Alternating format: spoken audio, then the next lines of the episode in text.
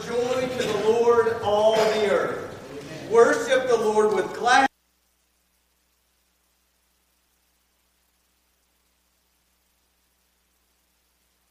And we are His. We are his people and the sheep of his pasture. Enter into his gates with thanksgiving and into his courts with praise.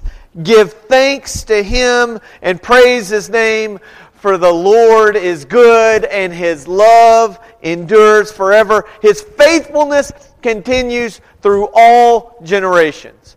Well, after reading Psalm 100, you can just almost guess that we're going to be talking about joy. It's one of the fruit of the Spirit. If the Spirit is living in you, Paul identifies in Galatians chapter 5 that there are nine fruit that comes from a life that is lived with Jesus inside. It's what? Love and joy and peace and patience and kindness and goodness and gentleness and faithfulness and self control. And one of them is, in fact, joy. And joy is not necessarily a fruit that we feel comfortable with displaying. In fact, Sometimes we think that we might be better Christians if we don't have joy. Because, as we know, the Christian life is very reverent and very solemn. And sometimes we think it's not appropriate to smile or laugh. And I, I would like to have a conversation with these wonderful men who wrote the four Gospels, and I want to say, would you just write a little bit about Jesus and his laughter? Because I believe that Jesus had joy. Now, it's not always displayed in laughter and in smiles, but I do believe that Jesus was joyful. And if you read any part of the Bible, before long, you're going to come across a section that commands you to be joyful. And so, what does that look like? Does it mean that we walk around clicking our heels and smiling all the time? Is it always everything is fine? I'm blessed? What really is joy? And why do we have to have it? So, we're going to talk a little bit about that today, but as I typically like to do, I'm going to um, use an illustration, and I'm going to ask my daughter if she would come up here Lily, if you would come up here. Lily um, is in gymnastics. And so we have a, a beam here. And, and folks, um, I don't want to mislead you. We can't afford to, to put my daughter in shoes. Okay? So if you see her barefoot, it's just for this. She said, I want to go with that. So here's what we're going to do. Um, I'm, I'm going to offer you a reward. Would you like a reward? Okay. Um, where's your favorite place to eat? Jack Robertson, hold your ears. Where, say that again. Schlotzsky. Okay, sorry. Second is, is McDonald's, but she loves Schlotzsky. So, if you can make it across this board, okay, several different times, I will I will show up at your school and I will bring Schlotzsky's for you. And I see Raina, are you over there? I will bring. You like Schlotzsky's? Okay, well you're gonna you're gonna try. It's it's a funny name, but it's a serious sandwich. Okay, you just remember that. Well, so I'll I'll bring you guys Schlotzsky's. Okay, does that sound really good? Okay, so what you have to do is I want you to make it across that board as best you can.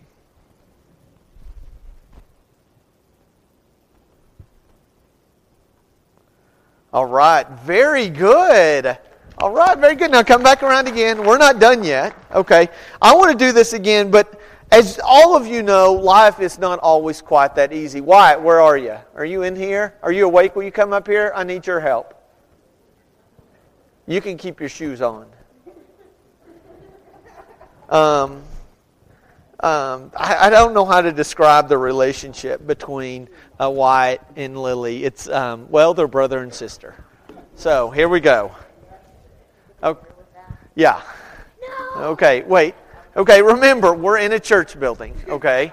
And and and my my that Jesus will forgive you for your sins.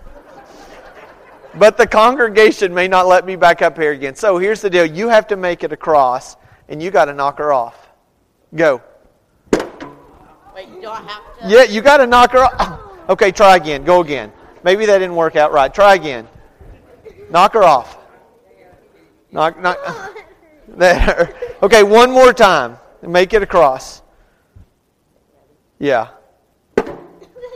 Okay. Okay, why did you not make it? Okay, let's let's I want to thank you and then I want to take this away and let you sit down before you hurt somebody. Good job. Good job. Okay. Um, you didn't make it across. So maybe no Schlotzsky's? No, I'm a. You want Schlotzsky's? Why didn't you make it across? So you're saying it's not fair. It is not fair. I've never heard that cry in my house before. It's not fair. They have never said that's the first time that I've ever heard you say that. That's so weird. Anyway, okay.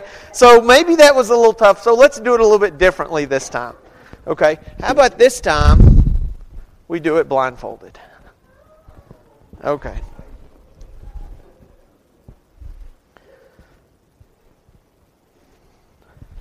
Can you see? Okay, hang on just a second. Hang on just a second. She can't see. Okay. Okay, so you got it?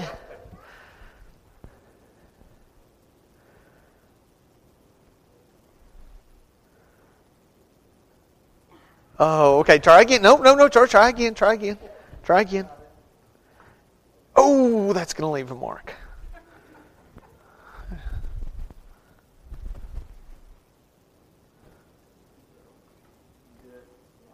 There you go.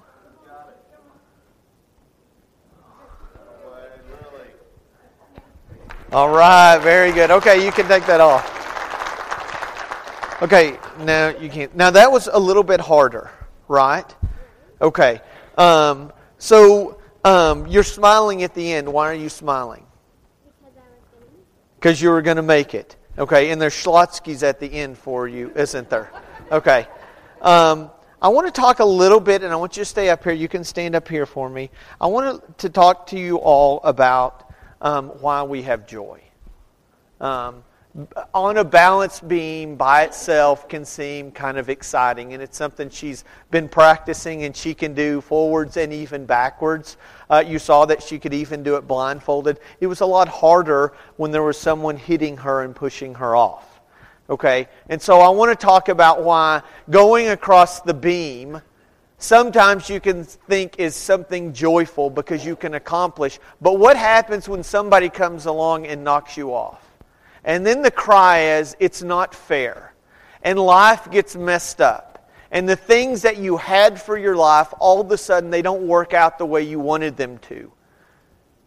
You didn't, you, you, you lost your job. Your husband filed for divorce. You had to file bankruptcy. Any number of things that have happened. Okay? And all of a sudden you say, I don't have joy in my life anymore.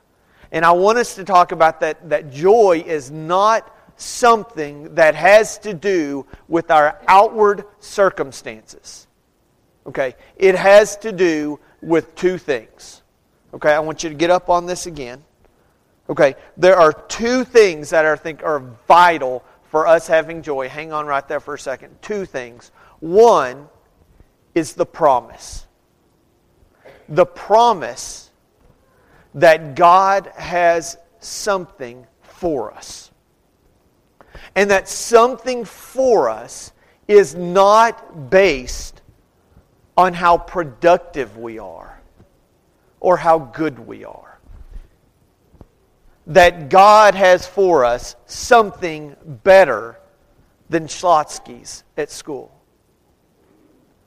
It's the silver lining that no matter what happens in our life, His promise is always true, no matter what happens. Right?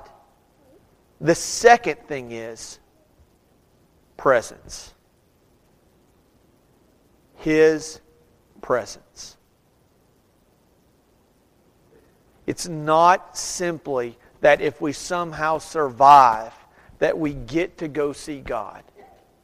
It's the fact that He is with us all the way. Now, I, I won't draw this analogy out any further, but if you can imagine her blindfolded and have several people up here hitting her and she's going to fall off, But the promise is that even when she falls off, that I'm going to be here to help her back on. It does not mean, this is really important, it does not mean that she won't fall off. Okay? Don't think that the presence of God means that everything is always going to be great. It means His promise is true and His presence is always there.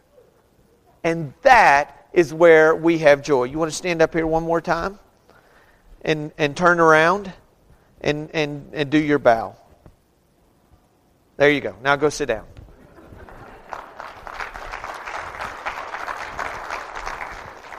Okay, so I want to ask a question, and Lance and I had a, a, discussion about this, and I hadn't really thought about it a whole lot.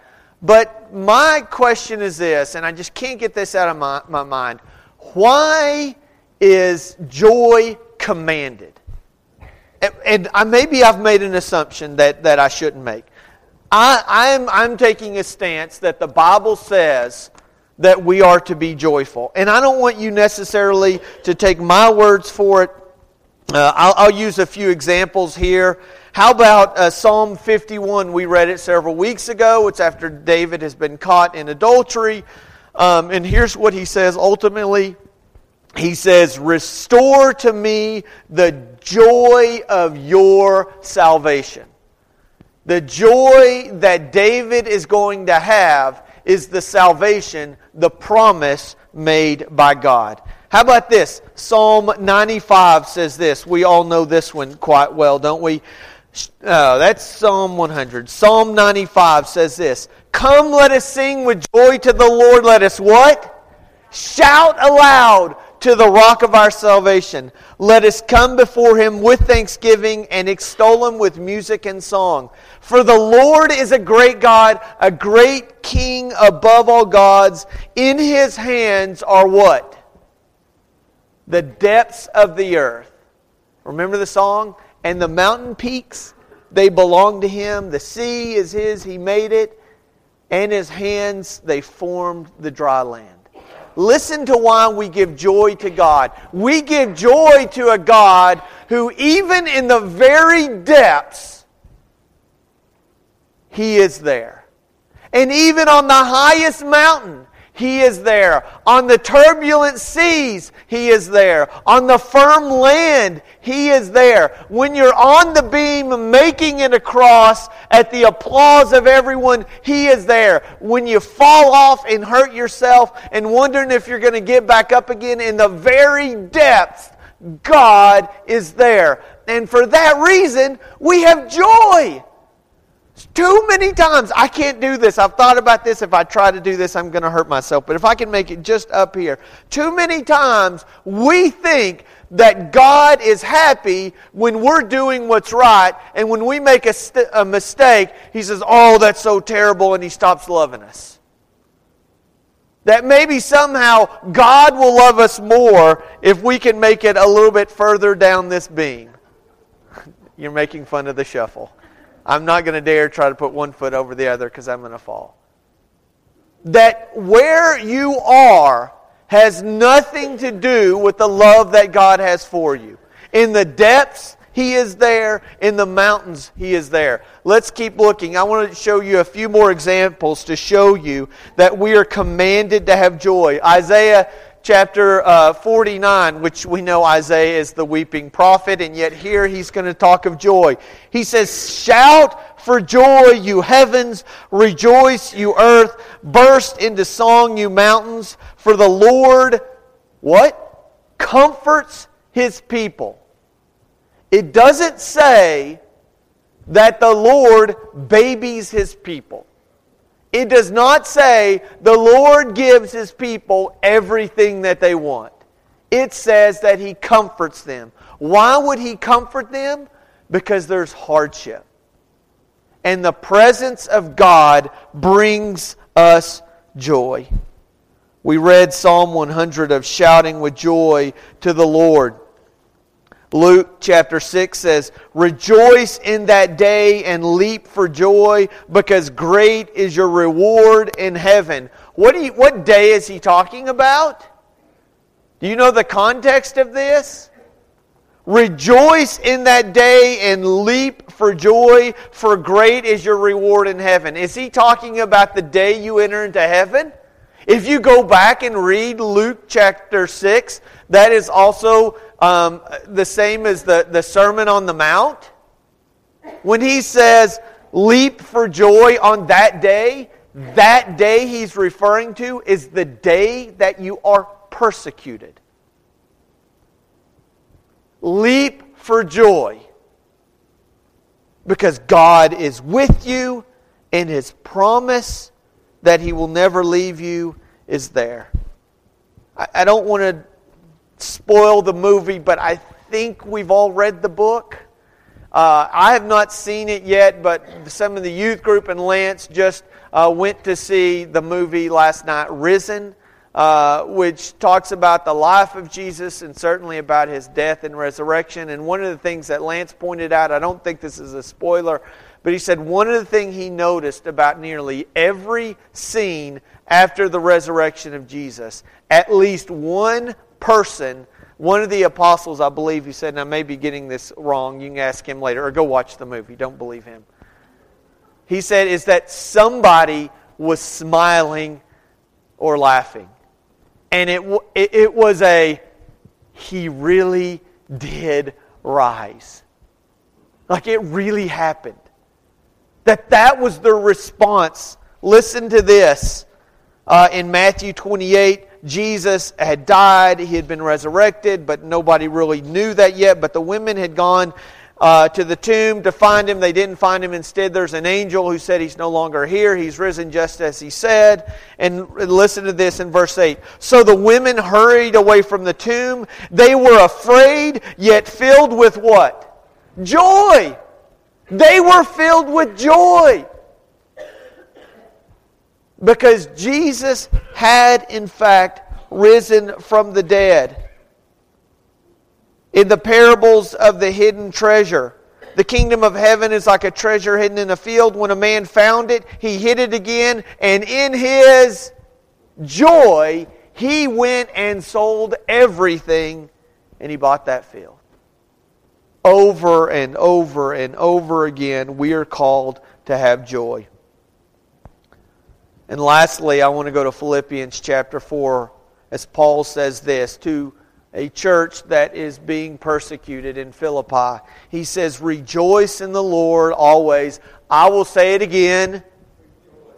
Oh, we all know this one. Let's try it again. Rejoice in the Lord always. I will say it again. Rejoice. Rejoice. We are commanded in the Bible to rejoice. We are commanded to rejoice. Let your gentleness be evident to all. Why do we rejoice, even through uh, persecutions? Because he says it right here the Lord is near.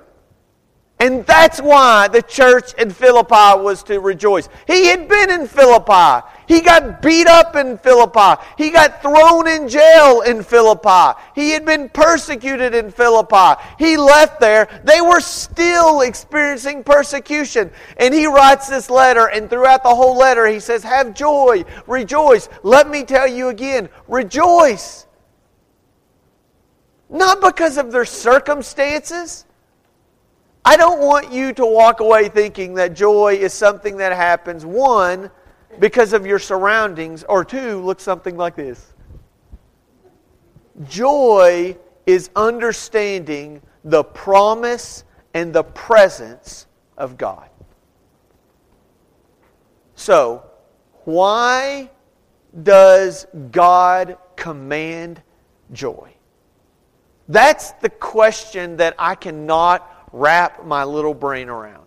Why does he command? To me, it seems, to me, for him to say, you need to have joy is kind of like saying, you need to breathe. Like, breathing is something I want to do. I think it's important. I think it's healthy. I think if I stop doing it, then I'll probably be in trouble. Don't we want to have joy? I mean, you would think he wouldn't have to say over and over and over again shout for joy, clap with joy, enter into his gates with thanksgiving. over and over again, and yet the Bible still says it. Why?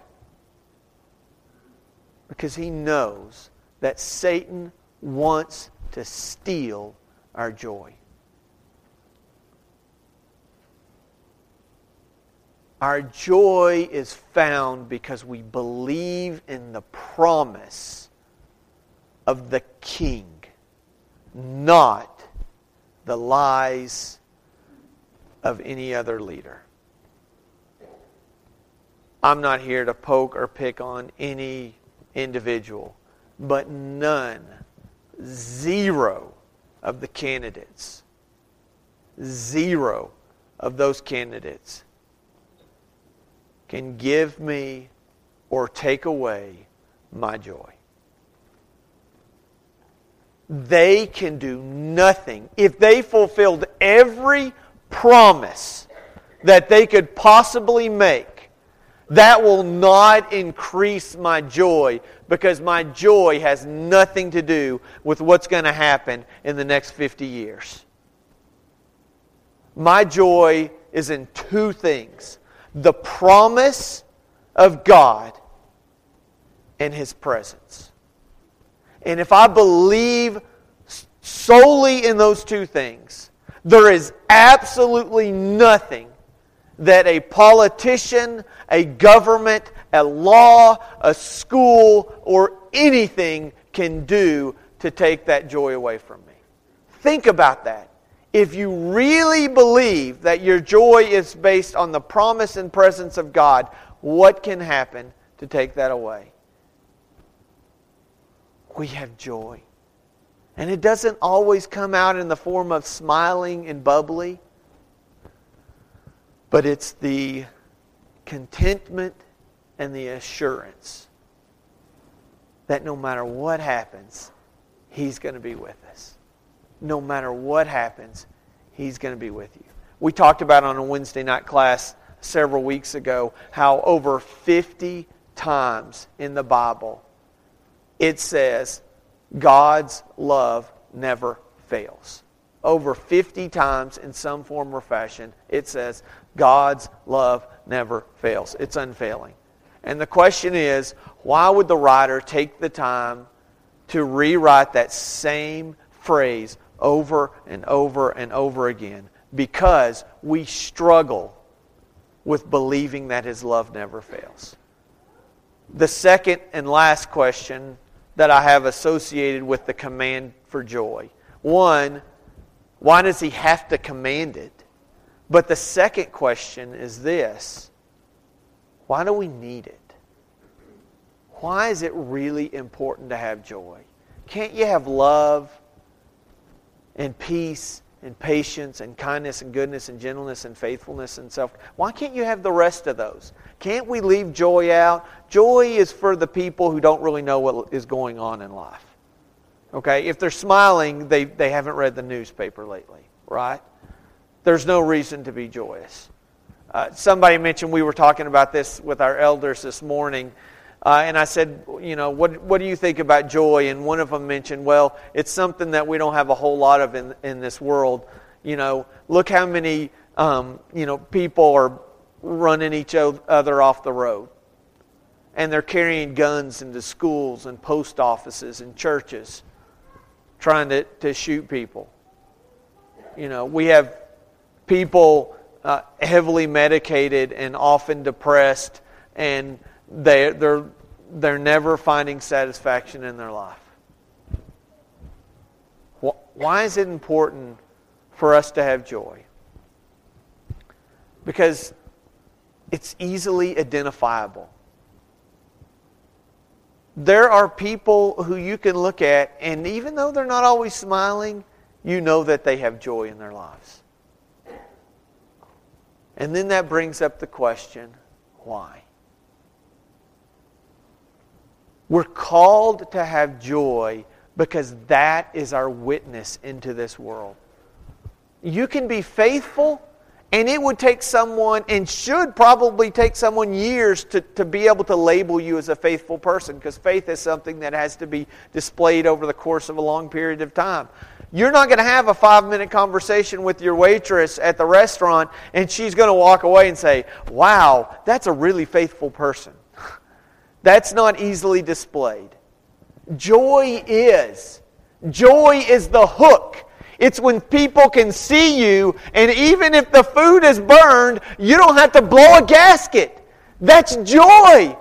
Joy says when the person cuts you off the road that it is you don't feel like you have to get right on their bumper and lay on the horn and shake your fist for the next 10 minutes. That's joy. Joy means that you can be thankful and be content and be happy and people see that and be, "Man, she's really weird." Why? And then you get to open up an opportunity because there's a lot of people that whether their food comes out burnt or perfect, they're still miserable.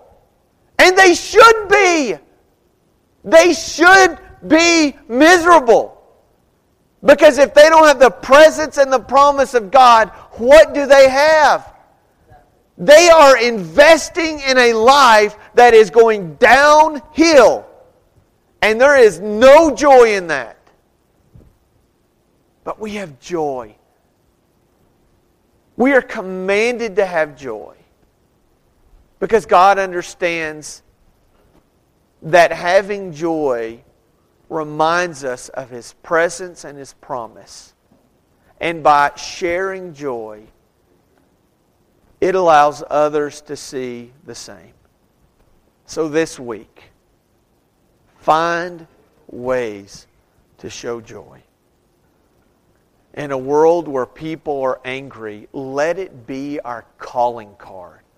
Let us say, This is why we have joy. Because no matter what happens, God is right here with me, and His promise is true. If you're struggling with that promise or don't see His presence, I want you to know that He is here and He is real and He is faithful to His promise. If you want to have that joy in life, I want to encourage you to come forward as we stand and sing.